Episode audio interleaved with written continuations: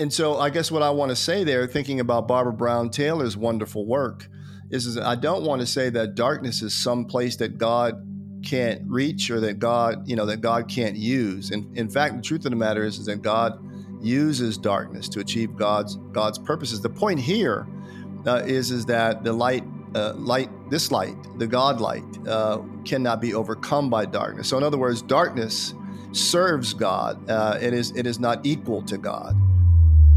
This is for people with Bishop Rob Wright.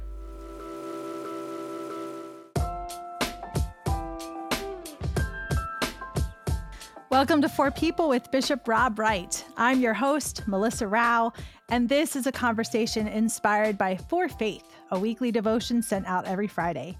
You can find a link to this week's For Faith and a link to subscribe in the episode's description. Howdy, Bishop. Happy 2023. Here we are. Happy Epiphany. Happy Epiphany. this week's devotion is called Shine based off of Isaiah chapter 60, verse 1, which says, Arise, shine, for your light has come, and the glory of the Lord rises upon you. Yeah. And you challenge us to consider leaving at least one new light up. I love the whole story. So I gotta, yeah. I'm curious though, like, has this ever hit you before, like on past epiphanies, past year ends and year yeah. beginnings? Well, I mean, a, definition epiphany is is just uh, that time of year when uh, some Christians pay a lot of attention to the distance and the difference between the actual birth of the Christ child and the wise man, and no doubt there were some wise women actually arriving at the manger. And so we do not uh, understand that that all happened the same day. And so we call that day when uh, when those uh, wise men and wise women arrived at the manger. We call that uh, Epiphany, and it launches out for us a season where we pay attention to the manifestations of God in our midst, uh, and we're going to look at Jesus's miracles and all that, all those things that tell us that God is real, that God is able, that God is near. Uh, that God is actually in the process of, of turning hearts and turning the world you know, uh, right side up. So that's Epiphany in a nutshell. Uh, and yeah, I want to pay attention to that. Just like lots of things, I've had thoughts, uh, but you know, when you write, sometimes they get clearer. And so I've always sort of been a little bit depressed, uh, or at least let down when you started taking down the Christmas decorations. Uh, and uh, and here we are. We've taken them down, and my wife did such a good job this year. She really lived into her vision. I mean, previous years she was like, ah, we should do more. And, you know, I wasn't getting in that because I know we doing more meant me doing more. So I just, I, I've, I've been a husband a little while. I've been a husband long enough to know that, you know, when to shut up and when to comment. So, but but nevertheless, she did such a phenomenal job, and it was a delight to drive up to the house and you know the the living room and around the fireplace was all. I mean, it was just picture postcard, right?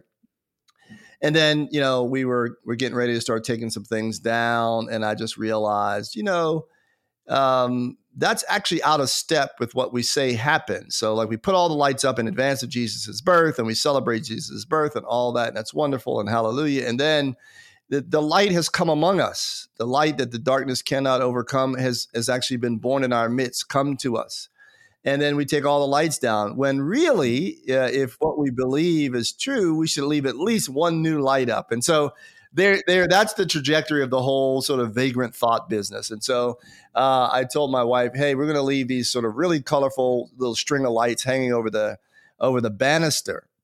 We're going to leave them up, and so when you, if you walk in our front door, you look like you've just walked into like a European disco or something like that. But, but I love it, and uh, you know, I think that belief uh, is supposed to um, uh, give birth to practice. So what we say ought to actually be manifested in the real world, and so that's why I'm doing it. I love that. So I just have to share with everybody our little Christmas pageant this year at our church. Of course, we did the Christmas pageant, you know, during the the 4:30 early service on Christmas Eve and honest to goodness, we'd never done this script. We kind of did our own little thing this year, but I wanted to have a really kick A star of Bethlehem. so one of my friends is really great. She's awesome. I mean, she's she's fabulous. Um, she made this star according to like the concept that I kind of laid, laid out for her. I'm like, I want this big star, and she like, and I said, and I want it to glisten, kind of like a disco ball. And so she made this incredible thing, and we had all the lights off, and it was awesome because we had a kid like, like turn it and twist it and all the lights were down except for we had a kid on the floor shining two mag lights on it and we got these like disco ball mirror liners. Oh my gosh, it was absolutely incredible. But it strikes me, the light of Christ strikes me. And so, what you said, I've never really put two and two together like that before. Light matters. Epiphany, light, epiphany matters.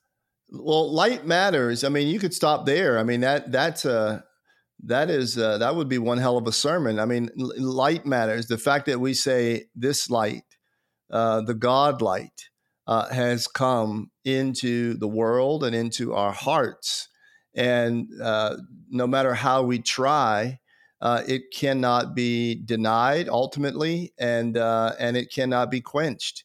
I mean, you know, um, that's that's a, quite a lot to say, um, and and and it it gives hope um, it, it makes us have hope if if we believe that that is true. And of course, Jesus' life, and then his death, and then his resurrection affirms that that you know, despite you know the stubbornness and hard heartedness and and ignorance of the religious community, despite you know uh, the megalomania of various political leaders then and and perhaps now, and even uh, judicial dereliction, like I like I write in the meditation.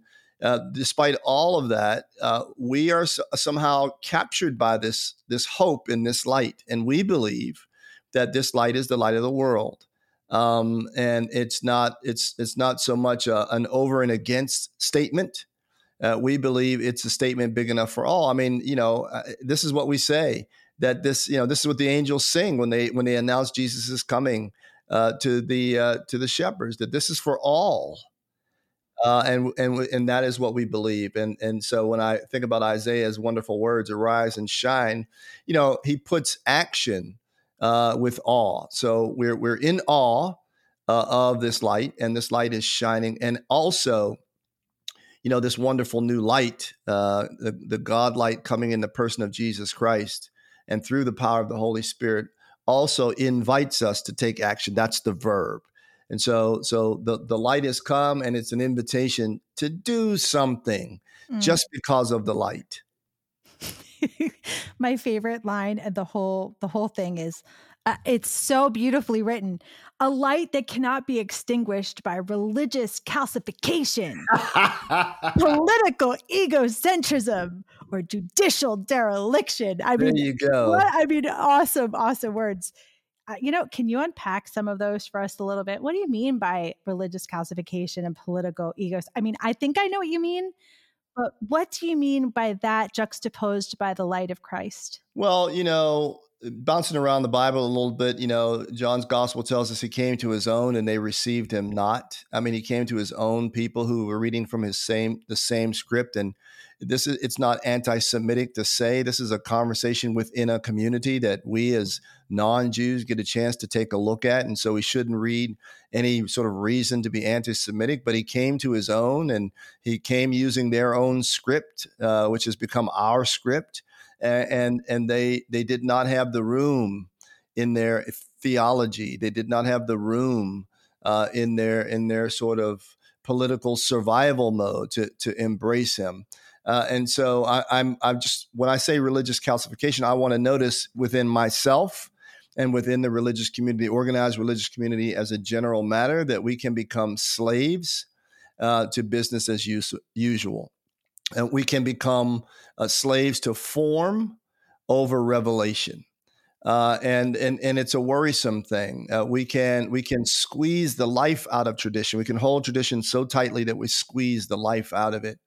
Uh, and and so I, I worry about that. Um, I, I, worry that we're making or intending to make church goers uh, rather than people who want to travel with God. Uh, and and uh, and I think that the church is a gift to God, a gift from God uh, to the world. I do believe that with all my heart. but you know, and I like to say that when church is really good, humming along, it's generative, it's beautiful, it's warm, it's transformative, it's a gift. Uh, and when it's good, it's really good, like it's good with no peer. But when it's bad, oh, it's bad. It's it's really bad. Uh, and it's bad in a space that we don't need to be bad. It's bad in that we're misrepresenting God.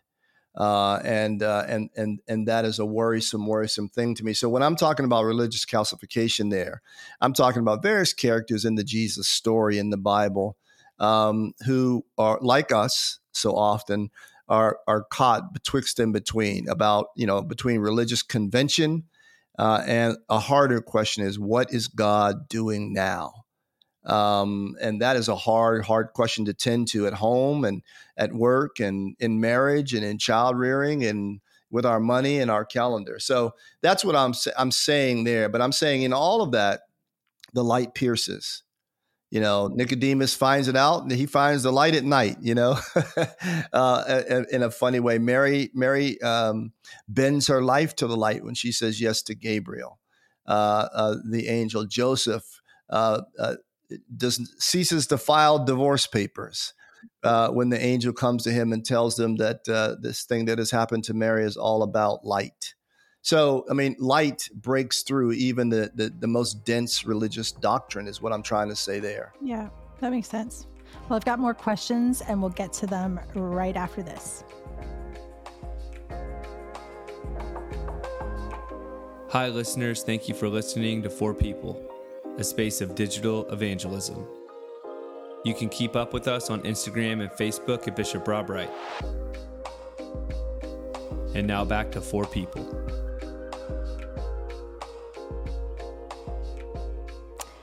Welcome back to For People. Bishop, just before the break, you had said something, um, backing up a little bit, you had said something that we need to be careful of not becoming slaves to form over revelation and revelation is is something that I think a lot of people will associate with light and darkness as in not knowing. And yet I'm reminded of the paradox that light and dark often go hand in hand. Yeah. You know, different sides of the same coin. Absolutely. And so and, and so I guess what I want to say there, thinking about Barbara Brown Taylor's wonderful work, is, is I don't want to say that darkness is some place that God can't reach or that God, you know, that God can't use. And in fact, the truth of the matter is, is that God uses darkness to achieve God's God's purposes. The point here uh, is is that the light, uh, light, this light, the God light, uh, cannot be overcome by darkness. So, in other words, darkness serves God. Uh, it is it is not equal to God.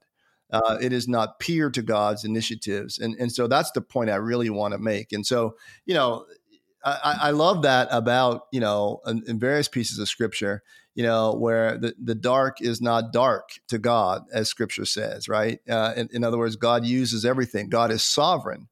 Uh, and so the light is an extension of god's sovereignty. In other words god has decided that this is the symbol this is the work that god is going to do and he's going to use light to expose uh, to comfort uh, to give courage to give warmth to give clarity all these all these wonderful uh, wonderful things. And that God does that while you and I are groping around in darkness. What an incredible light that is, that it can be seen, you know, in darkness and actually ends up helping us to look back at some of the darknesses that you and I have been through and then see God was right there all along. Hmm.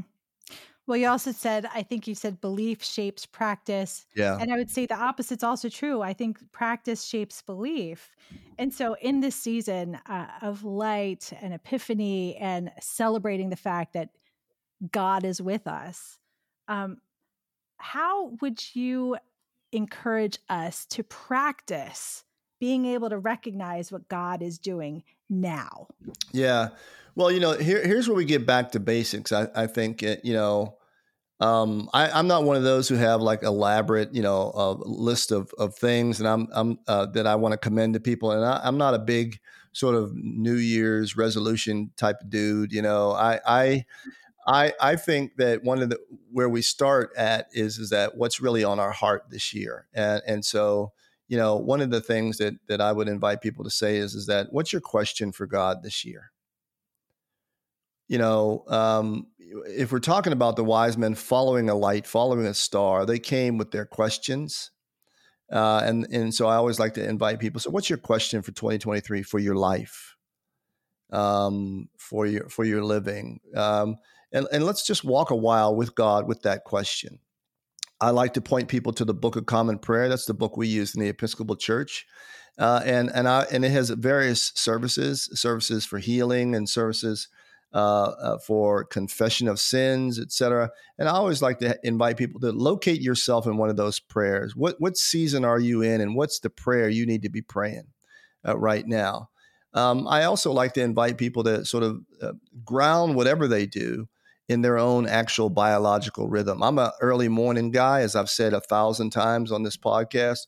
I wonder what you are. I wonder what others are. And so maybe that's the time to have a conversation with God. See, I, I think it's not about magical words or eloquence and, and, and all that sort of stuff. I think it's about the intention of the heart. And so that's what God seems to want from scripture is your earnest longing of your heart. And so what do you want to say to God? And what do you need God to say to you going forward? And then we begin to amass resources. That may be talking to a clergy person. That may be, uh, you know, uh, talking to someone who's a little further along the journey than you, buying them coffee. Uh, that may mean a cold call to some kind soul and, and asking them. That may mean deciding uh, to just serve in a food pantry for the year of 2023 or a battered woman's shelter for 2023. Just picking one thing. I think we we gild the lily unnecessarily. You know, we serve a God who came in simplicity. And so there's something about simplicity that I think is enlivening. I met, I did the uh, Christmas Eve service. Uh, I usually do it either at, at Alto Arrendale Prison uh, or I do it at, uh, at uh, Common Ground, which is our church outdoors uh, for brothers and sisters who don't uh, have shelter. And uh, I couldn't do it at Arrendale this year because they're understaffed. And so they didn't want to gather all the people there for a big worship service with me. And so I went down to Woodruff Park in Atlanta, Georgia, where the water was literally freezing. Uh, you know, the waterfall had frozen. It, it, was it was something, and we celebrated worship outside. And I was so struck there. I met a woman. Now, I happen to be an Episcopalian, and this woman had uh, been uh, a member of a Catholic church for a very long time, a very devoted Catholic, and and and uh, she had been praying and discerning about where she was going to be, and so she ended up at Church of the Common Ground, uh, herself and her family, serving uh, there, uh, serving uh, brothers and sisters who are without shelter there. And I thought that was one of the most beautiful things I had heard recently, which is that there was no trumpet, no fanfare, no Facebook page, no nothing, just her hands and a willing heart. You know, you know, to serve, and she was fully committed there. I mean, clearly, it was a woman who was bright and well resourced, uh, but she just decided that this is my place. And I said, so you know, uh, thinking, you know, perhaps too traditionally, I said, Well, I, clearly this is your outreach endeavor. Where's your congregation? She said, This is my congregation. And so I would invite people, I would invite people to, to think in those terms, you know, what's that one place that you can be that you know God wants God's light at? Uh, and you can just commit to that for one calendar year. I think there's a lot to learn about ourselves when we when we pledge ourselves to that kind of service, um, and I think there's a, a, lot to learn about the world and I think there's a lot to learn about the nature of Christ. I mean, think about it for a second. I mean, everything we're trying to do, we're just trying to, you know, we're just sort of stealing from Jesus, right? We're, we're, we're pouring ourselves in humility into one little locale uh, and trying to be a blessing to that and trying to live out the teachings uh, and trying to uh, be kind to people who are on margins and trying to point at God all around us. And so I think uh, that would be my invitation. And of course, you know, my my big ticket item is read the Bible. You know, I mean, I have a guy who was my mentor a thousand years ago, and he said, "Hey, Rob, remember to say your prayers and read your Bible." I mean, it's really, I mean, we can make it sound sexier than that, but it really is that, right? Yeah, yeah. Read your Bible, pray every day. yeah, man. Look, and it, it won't hurt you none, right?